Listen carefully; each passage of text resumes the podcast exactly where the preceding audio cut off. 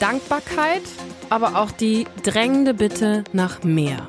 Wie die Reaktionen in der Ukraine sind, auf die Zusage, Kampfpanzer geliefert zu bekommen, das ist unser Thema jetzt. Deutschlandfunk Nova. Kurz und heute. Mit Rahel Klein.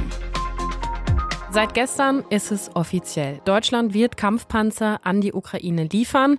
Innerhalb der nächsten drei Monate sollen die da ankommen, pünktlich zur gefürchteten Frühjahrsoffensive des russischen Militärs.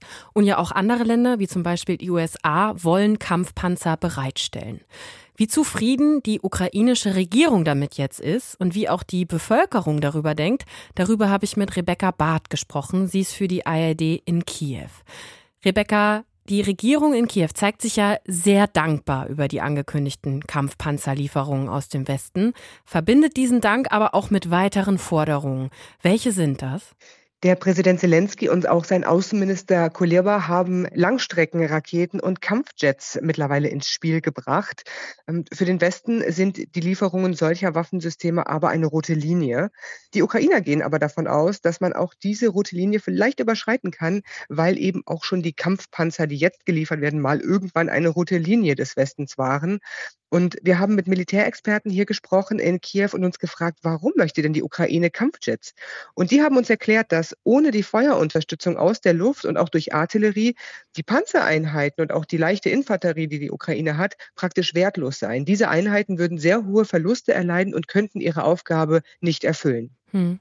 Wie fallen denn die Reaktionen aus der Bevölkerung zu den jetzt versprochenen Waffenlieferungen aus, also von den Kampfpanzern? Ist das alles rein positiv dankbar oder gibt es da auch Kritik dran? Also ich habe hier in Kiew niemanden getroffen, der gegen Waffenlieferungen ist und auch Umfragen zeigen, dass die große Mehrheit der Ukrainerinnen und Ukrainer zum einen fest an einen militärischen Sieg glaubt und zum anderen überhaupt nicht bereit ist, Gebiete an Russland abzutreten. Also das spricht alles für ja, eine, ich sag mal, militärische Lösung dieses Konfliktes. Und das letzte Mal, dass ich persönlich jemanden getroffen habe, der ausdrücklich gegen Waffenlieferungen war, war noch vor dem Krieg. Es gibt natürlich Teile in der Bevölkerung, die einfach nur möchten, dass dieser Krieg irgendwie aufhört und sich dann auch gegen Waffenlieferungen vielleicht aussprechen. Das ist eine Minderheit und das sind häufig Menschen, die direkt in den Kampfgebieten leben. Hm. Als wie wichtig würdest du dieses Signal aus Deutschland, aus den USA, aus anderen westlichen Ländern jetzt bewerten, dass eben jetzt mal unabhängig von dem militärischen Nutzen von Kampfpanzern, wie wichtig ist das den Ukrainerinnen und Ukrainern vor dieser befürchteten Frühjahrsoffensive der russischen Armee auch nochmal zu signalisieren, wir unterstützen euch, wir stehen da an eurer Seite?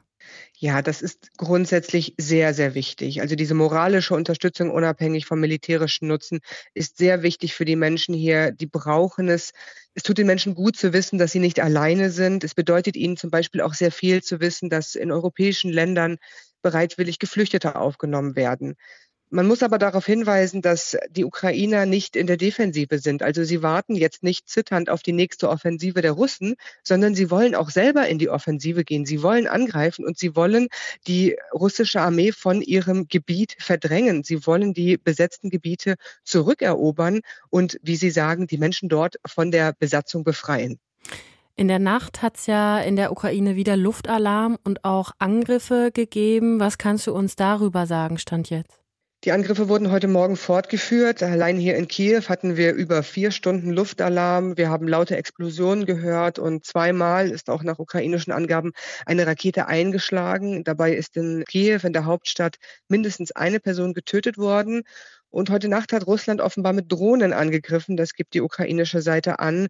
In der Stadt Saporizhia sind dabei drei Menschen getötet worden. Und Ziel war offenbar wieder die Energieinfrastruktur. In Odessa wird jetzt berichtet, die Stadt im Schwarzen Meer, dass es dort massive Probleme mit der Stromversorgung gibt sagt Rebecca Barth, unsere Reporterin in Kiew. Mit ihr habe ich über die jüngsten russischen Angriffe auf die Ukraine gesprochen und über die Reaktion auf die Zusage aus Deutschland und aus anderen westlichen Ländern, Kampfpanzer an die Ukraine zu liefern. Dank dir, Rebecca, fürs Gespräch. Dankeschön. Deutschlandfunk Nova. Kurz und heute.